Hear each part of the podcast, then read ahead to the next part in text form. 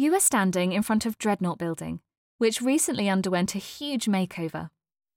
Originally, this imposing 17th century building was the Royal Hospital for Seamen at Greenwich.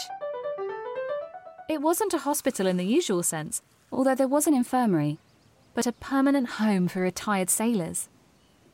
Today, it is the go to place for students on campus. In the main atrium, there's a cafe and plenty of spaces to relax between classes. Students can get advice and support at the Student Services and Students' Union desks, which are also on the ground floor. The lower ground floor has a fully equipped gym, which the students can use for a small fee, and a stunning bar.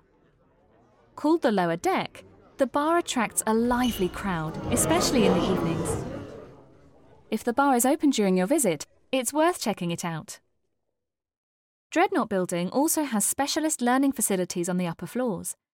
They include flexible teaching and study spaces, psychology and educational laboratories, and a simulated early years nursery. The final stop on this tour is Cutty Sark, 16 on the map. When you're ready, make your way there using the map to guide you. When you get there, press play on recording 9.